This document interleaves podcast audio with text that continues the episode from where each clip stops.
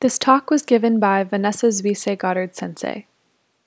Zuisei Sensei is a lay teacher in the Mountains and Rivers Order. This talk, like all of her talks, is offered free of charge.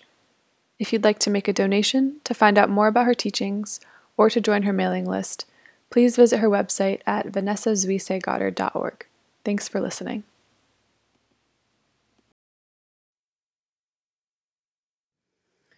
We are warmed by fire, not by the smoke of the fire. we are carried over the sea by a ship, not by the wake of a ship. So, too, what we are is to be sought in the invisible depths of our own being, not in our, in our outward reflection in our own acts. We must find our real selves not in the froth stirred up by the impact of our being upon the beings around us, but in our own soul, which is the principle of all our acts. This is Thomas Merton. And I'd been looking at one of his books, uh, No Man is an Island, and this quote caught my eye. And if we change the, the wording uh, slightly at, at the end of the quote here. And we must find our real selves not in the froth stirred up by the impact of our being upon the beings around us, but in selflessness, which is the principle, the basic truth of all our acts. Of course, he's, he's speaking of the soul. And I think he's really he's saying that we must know ourselves deeply. Not just look at the surface of our acts to find out who we actually are and to find the real, the meaning, the basis of who we are. That we must know ourselves so that we may not just reflect, react, deflect, but truly come from the clarity that is, that is seeing the basic ground of our being, as Daido Roshi used to call it, which is selfless, and that this is what should guide all of our actions.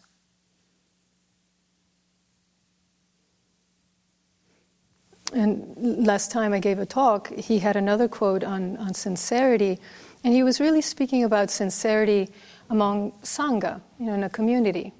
Sincerity among people who are trying to be awake to who they are and to each other. And who are doing their best to do exactly that, knowing you know, how difficult it is to be sincere, to be honest with one another, when we don't always know ourselves or one another. And I have always felt you know, that this practice is not um, is not complete if it's not helping us to do exactly that. You know, no, matter, no matter how many koans we pass, no matter how far along we go in our training, if it's not helping us to actually get in touch with ourselves and to actually see each other, then it is, it's not fully working.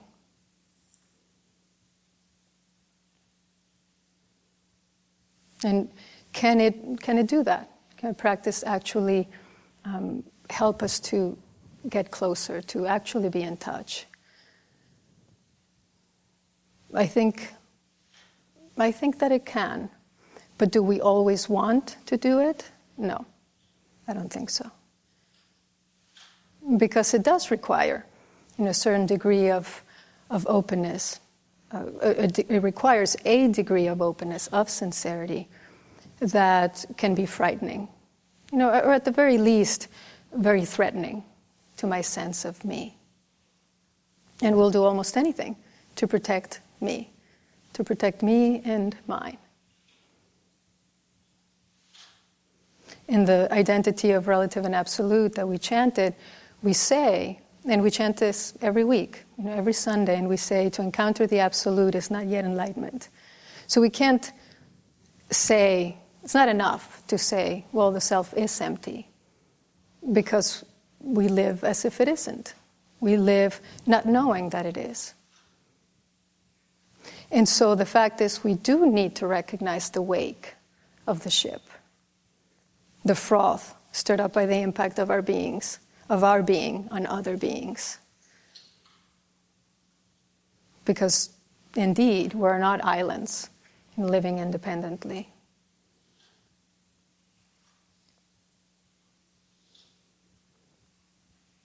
So, in order to be clear, we need to see everything. We need to see our light and our darkness. We need to be willing to see our light and our darkness. We have to be willing to know that we feel and what we feel, and how what we feel affects others. And of course, this seems so self evident that we feel. We're sentient beings, of course we feel. But do we actually know that as it's happening? You know, are we caught off guard? Do we, is sometimes is so common, do we know after the fact, through a dream or through a burst of anger or a sudden, very strong emotion, a, a certain confrontation that helps us to see, oh, I was sad, I was upset, I was angry. I was confused.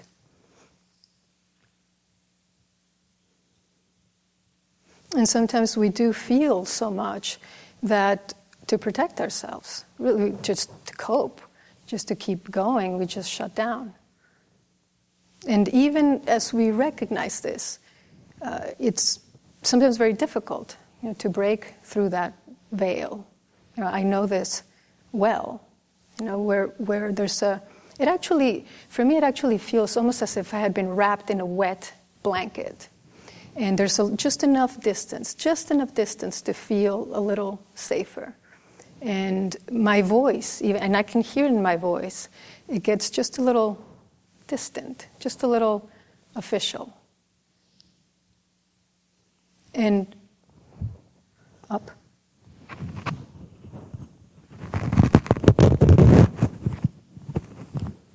Is that better?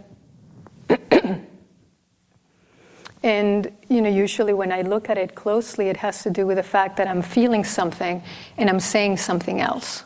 So there's a gap. There's a, a little bit of a, of, if not a disconnect, if not an outright disconnect, which sometimes is true, uh, uh, and being out of phase. And really, it has to do with me wanting to protect me. And sometimes I tell myself that it's to protect the other person, but really it is to protect me. And it doesn't feel great to have that, to feel that distance, to feel that disconnect, but it doesn't feel terrible either. And I think that's why we can live there for a little while. Because there is something about it that is uh, comforting enough that we're willing to be there. And, and we know there is this distance. And, and even as that part of us wants to reach out and break through that veil, you know, that blanket, there is something very safe about not doing that. But sometimes, you know, if we really are paying attention, if we are a little bit more awake, we realize it does feel it feels like a shroud and there is a little bit of dying that happens in it. And so sometimes, if we're lucky, you know, we realize we want to live too much to let it take us. And so we turn to anger. And I don't think we do it consciously often, but it happens. And I think, you know, when we realize that the, the embers are cold, that they're dying, we do need a spark to reignite things. And when we're angry, we know that we're feeling. We may not necessarily know why, we may not necessarily know what we're feeling, but we know we're feeling. Things are happening. We're interacting. And so there is, there's a little bit of life there. And so I've often thought that it's not surprising that it's so compelling. And it feels good. And it feels empowering to be angry. It's certainly better than feeling helpless. And so, although it is true that anger appears, you know, Shugen Sensei said recently, we don't sit here and think, I'm going to get angry, I choose to get angry. But often, you know, when it's, when it's there, we do feed it. You know, we do choose to keep it going because there's something happening. You know, have you ever been stuck in that kind of in between space? You're not really angry, but you're too embarrassed or confused to admit what's really going on. And so you raise your voice and you slam doors and you make an all around fuss just to break through what's happening, you know, until things normalize. And you can see it. There's a part of you that can see you doing this.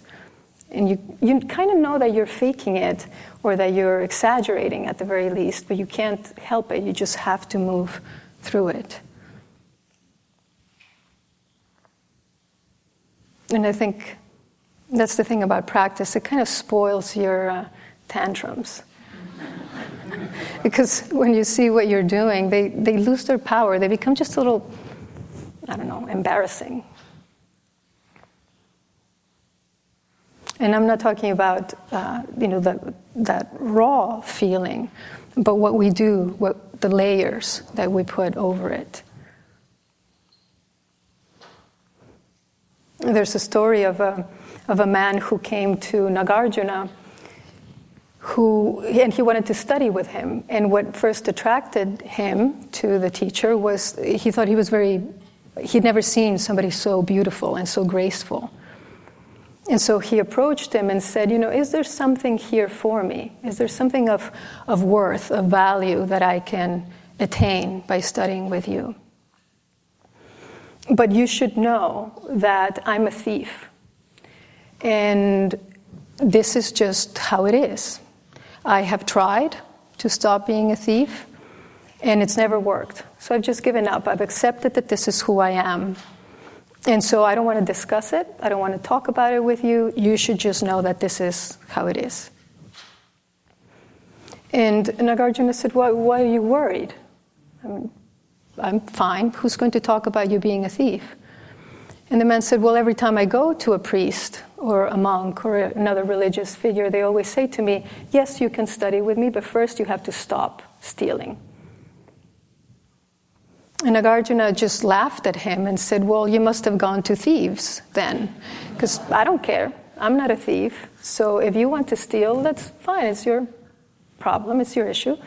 If you want to steal, that's fine. Choose to steal. And if you don't want to steal, that's okay too. The only thing that I ask is that you be completely aware. That's all.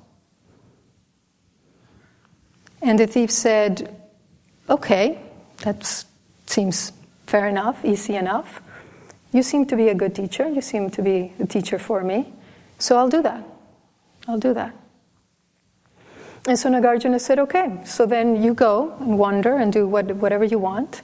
And as I said, just be aware. As you break into a house, as you're stealing, just be aware. That's all. And the thief said, Okay, I'll try. And then three weeks went by, and he came back to Nagarjuna and said, You're tricky. Because when I'm aware, I can't steal. And if I'm stealing, my awareness disappears. So now I'm in a little bit of a bind. And Nagarjuna said, What are you talking about? And, and, and, why are we still discussing you being a thief and stealing? And I told you, I don't really care. You can do whatever you want. If you want to be a thief, decide. If you don't want to be a thief, decide. It's up to you completely. And the man said, Yes, but it's difficult. You know, the other day I went into the king's palace. I'd been trying to get in there for years. I finally did it. And I got into the room where he had this treasure. And if I'd taken it, I would have been the richest man in the world. But you were with me, you were following me, and so I did what you said. I was aware. And as I did that, these jewels looked just like ordinary stones.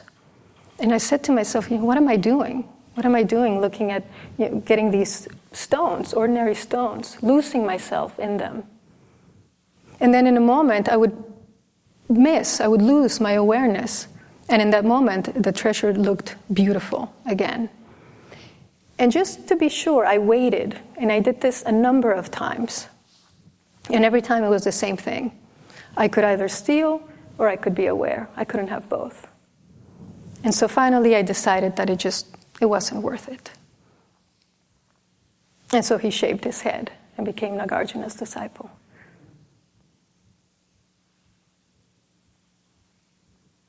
And I think that's exactly what happens. When you become aware, your, your story uh, loses its luster. And again, you know, I want to make a clear distinction of that's, uh, I'm not talking about the, the feeling, the feeling of being hurt, of being betrayed, of being wronged, but the story that we create around it, because to, to feel that raw feeling is almost unbearable. And at times it feels impossible, impossible to stay with. And the story I've, I've felt, I've always felt is um, actually necessary, I think, to some, to some extent, because this is how we make sense of what we're experiencing. So there's nothing wrong, actually, with a story. I love stories.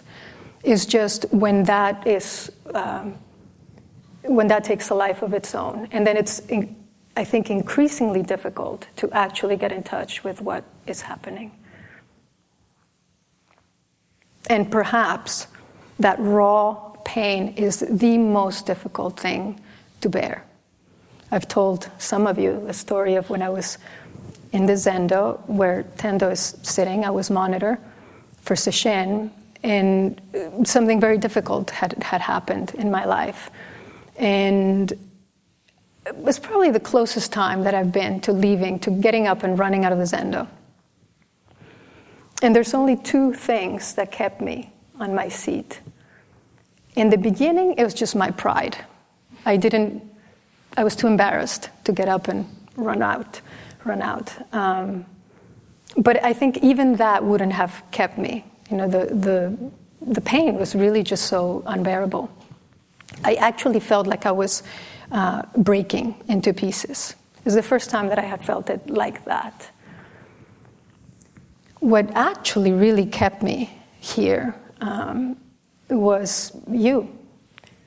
I thought to myself, I've made a commitment to them as a Sangha, and they've made a commitment to me, the, part, the fact that we're part of this group. And if I can't sit here for me, I'll do it for them. And that's the only thing that kept me on my seat, actually. And so what I did is I tried to the best of my ability to really actually get in touch with what was what I was feeling. And at first it was just a thought and then another thought and then I would get angry and I would say to myself that's just a story can you get under it? And so I would be able to drop a little bit and see okay what's the feeling excruciating pain and that you know even just saying that is already there's a little bit of distance. It was just trying to get with a physical sensation in my body. And the longer that I stayed with it, the more I realized it's actually going to be okay. It's not going to kill me what I am feeling now. And as I've said many times before, knowing that I could do that, that I could be with what I was experiencing once, I knew I could do this, I can do this again. And not only that, that I would be okay, that that was within my ability to do and that I was not alone. I mean, I was, you know, in my own little hell there on my seat, but that there was all of you.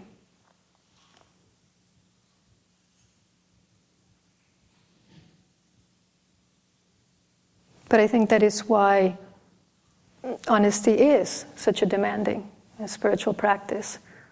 There's that monk, and I tried to uh, find the source, but I, I, couldn't. That monk who said, um, somebody asked him, What is your ascetic practice? And he said, It is that I don't deceive myself and I don't deceive others. And how difficult that is to, to say to yourself, This is what I feel, and this is why, if you know. Merton says that sincerity is impossible without humility and love. He says, I cannot be candid with others unless I understand myself and unless I am prepared to do everything possible in order to understand them. And I think that's, that's it in a nutshell. And we have to be prepared to do everything possible in order to understand ourselves and each other.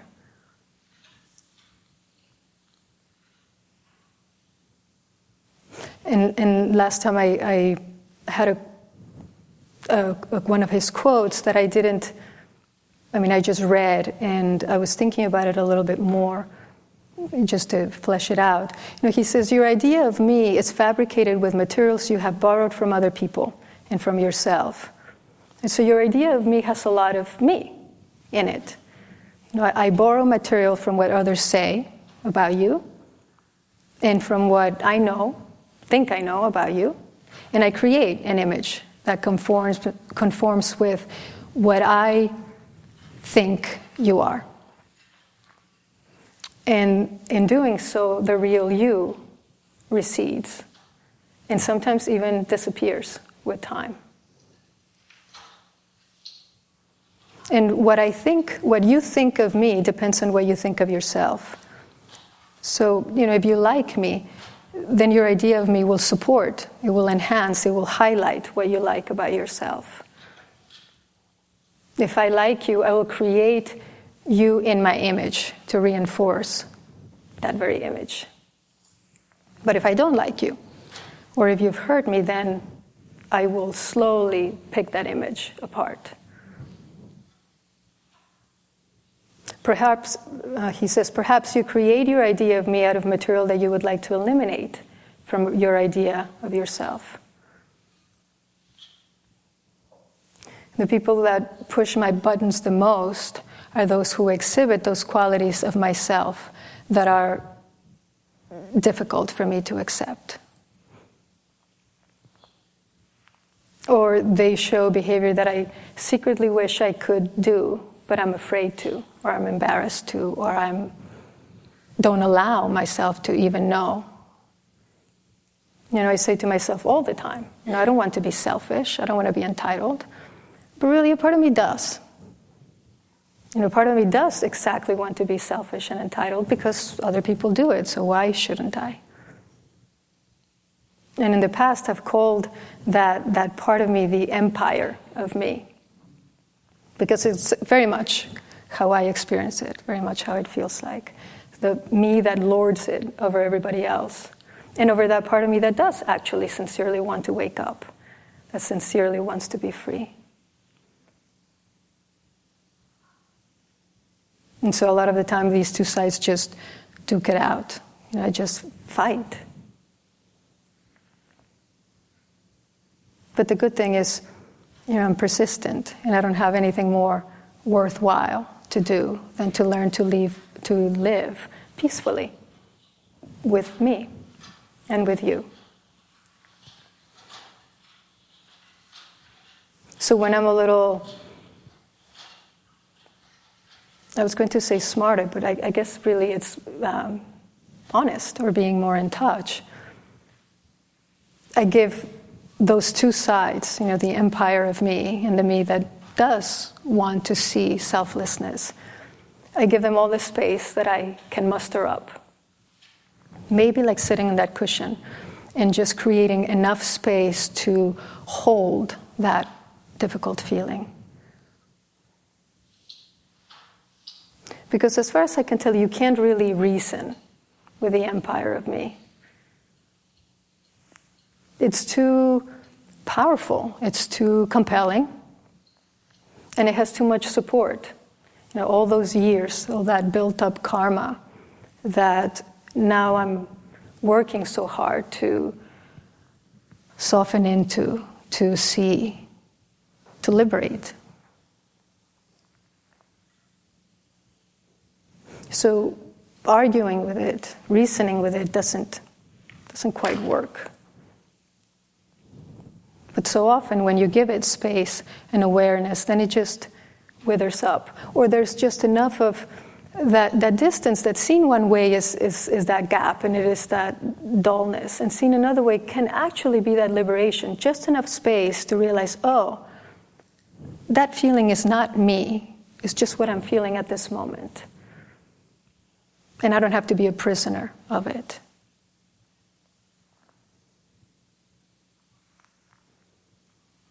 Merton ends by saying, Perhaps your idea of me is a reflection of what other people think of you.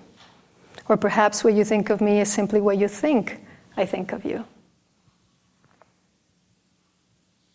I think this is mostly true. You know, I, I'm angry at you at what you've done or haven't done. But not really. I'm angry at what you think, what I think you've done. The fact is, most of the time, we don't really know. We don't know what's going on inside ourselves so often. So much harder to know what's going on inside somebody else. But sometimes it's just easier. It's easier to proceed as if we do know. Because asking you means I have to be willing to see what's going on inside of me, and I don't know if I'm ready to do that.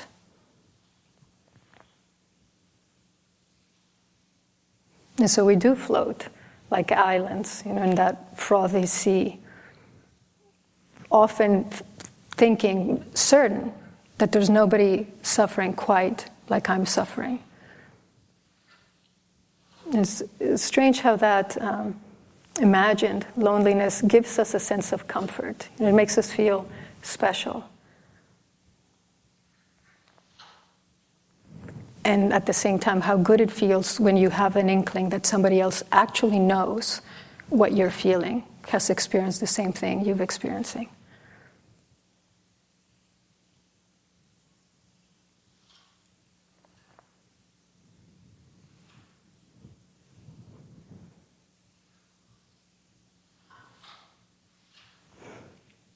I think one thing about um, any kind of relationship and it's uh, Sangha is no exception, is that at some point we will deeply disappoint each other. And sometimes disappointment is actually too um, light of a word or too narrow of a word. Sometimes we will be crushed by each other. And I think that disappointment is not only uh, inevitable, it is necessary. If we're to have a long and lasting relationship, we will disappoint each other. Because at a certain point, we have to get past the idea. We have to get past the picture that I've painted of you and you of me and see the whole person, see the whole being. So I, I actually do feel it's a, an integral part of what it means to understand each other, to truly see each other, meet each other.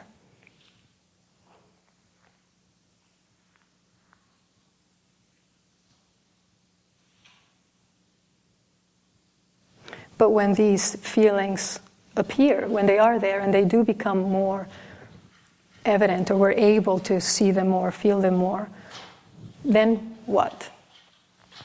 You know, even when we know that being angry is a balm for my pain. Even if I know that, what do I do with that anger? With that sadness, with that regret, with whatever it is. And I think really the first thing is to name it. To name it, you know, that simple act of naming it uh, acts like a release valve it just takes the energy surrounding the feeling and it, it dissipates it a little bit so you can start to work with what's going on. And people have often asked, you know, what, are, what good are koans, the traditional koans, what do they have to do with my life now? And I think one of the things that they do is exactly that they teach you. They, you get a lot of training, a lot of practice in learning to discern what's the most important thing about a particular issue. You know, what's just extra? What are my ideas about this? And what is actually the experience? They, they pare down all the extra.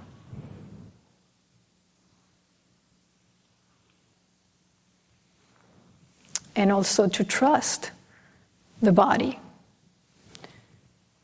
Martha Graham said that the body never lies.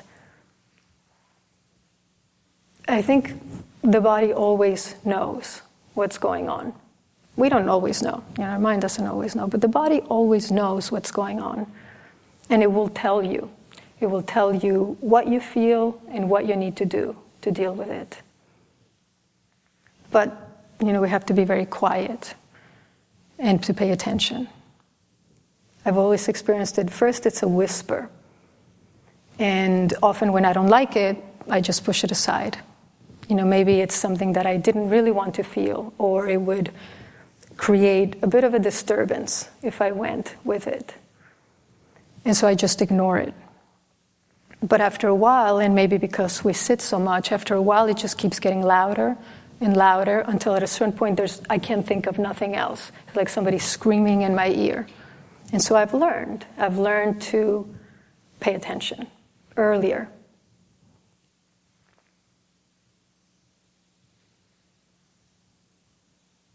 And if you still don't know,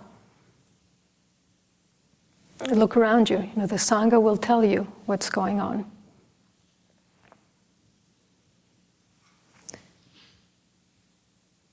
I believe that's one of the hardest and best and most important things we do for one another. That, that image of, of the rocks being polished as we, as we rub against each other. Um, I think it's true in any circumstance where you put a group of people together. But when you add to that the willingness, the, the desire, the aspiration to wake up, then everything changes.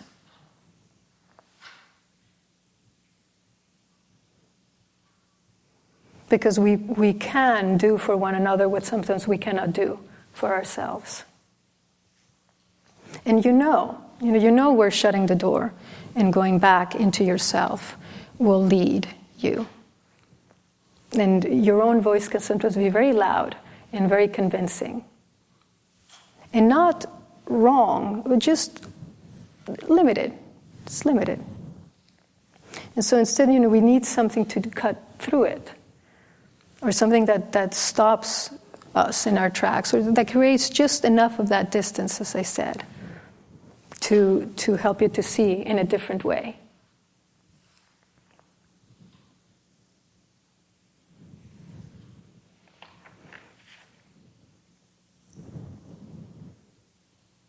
And to use liturgy. There is so much so that we can do with, with liturgy. Formal liturgy, we do it all the time. But personally, you're, you're finding ways for yourself to, um, to stop, to turn your mind in a particular direction. It's what we're doing with liturgy. We're invoking a particular reality at each moment. And just because it's, there's no physical result doesn't mean that it's any less powerful.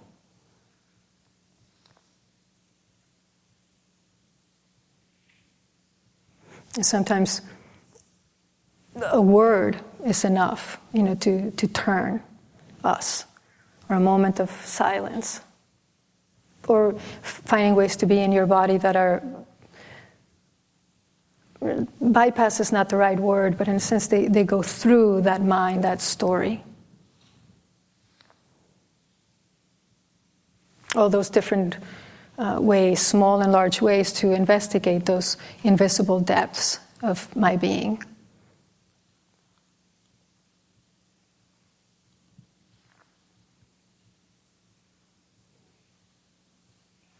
And maybe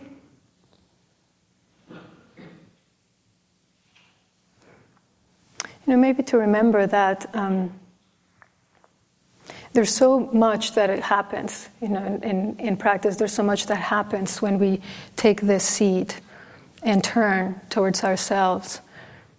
Um, and so much of it is known and so much of it is not known and needs to unfold with time. That a lot of it is just giving things time.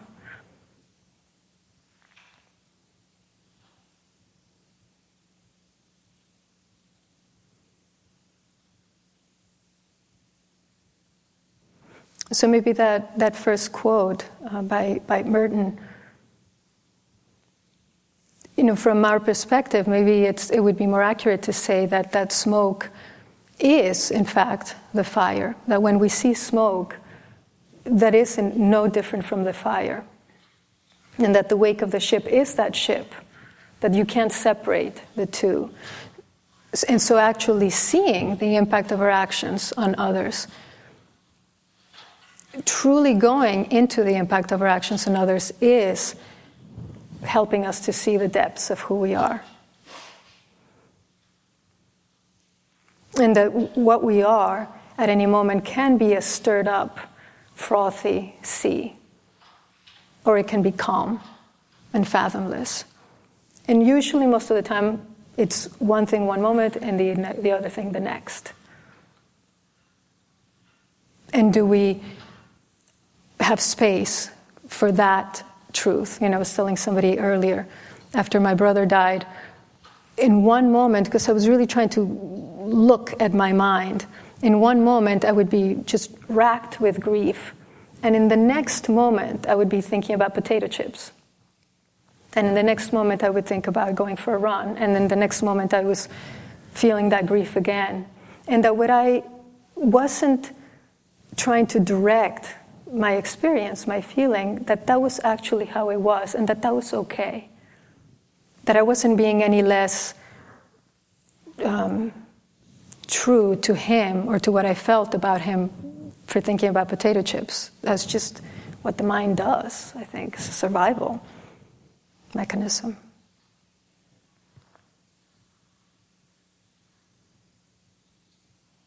And so that I had here that that what whether it's that frothy sea or um, that calm, fathomless ocean, that it depends on what we're willing to see about ourselves. But I don't actually think that's true.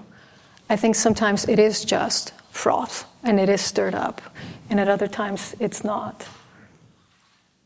And that's what I started to say. Maybe it's just actually about creating space and nothing else. Or that that's the basis. That for every one of these experiences, there is room, that it's okay to feel what you feel and that it's okay to be confused and it's okay to be angry and um, whatever it is that we feel because it's me, it's my mind.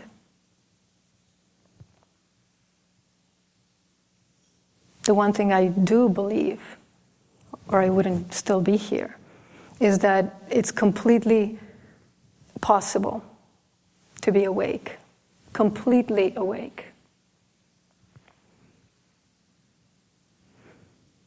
and that there's times where that will feel almost impossible, or that will feel very distant, or that will feel like maybe it was a promise that somebody made, but they couldn't quite keep. And underneath that, I think it is still possible to be completely awake. And that we do it, and we do it little by little, and every day, every time we turn to this seat when we don't want to, when we can't, and that we still do it because there is a part of us that knows. That's maybe never been apart from that very depth of our being.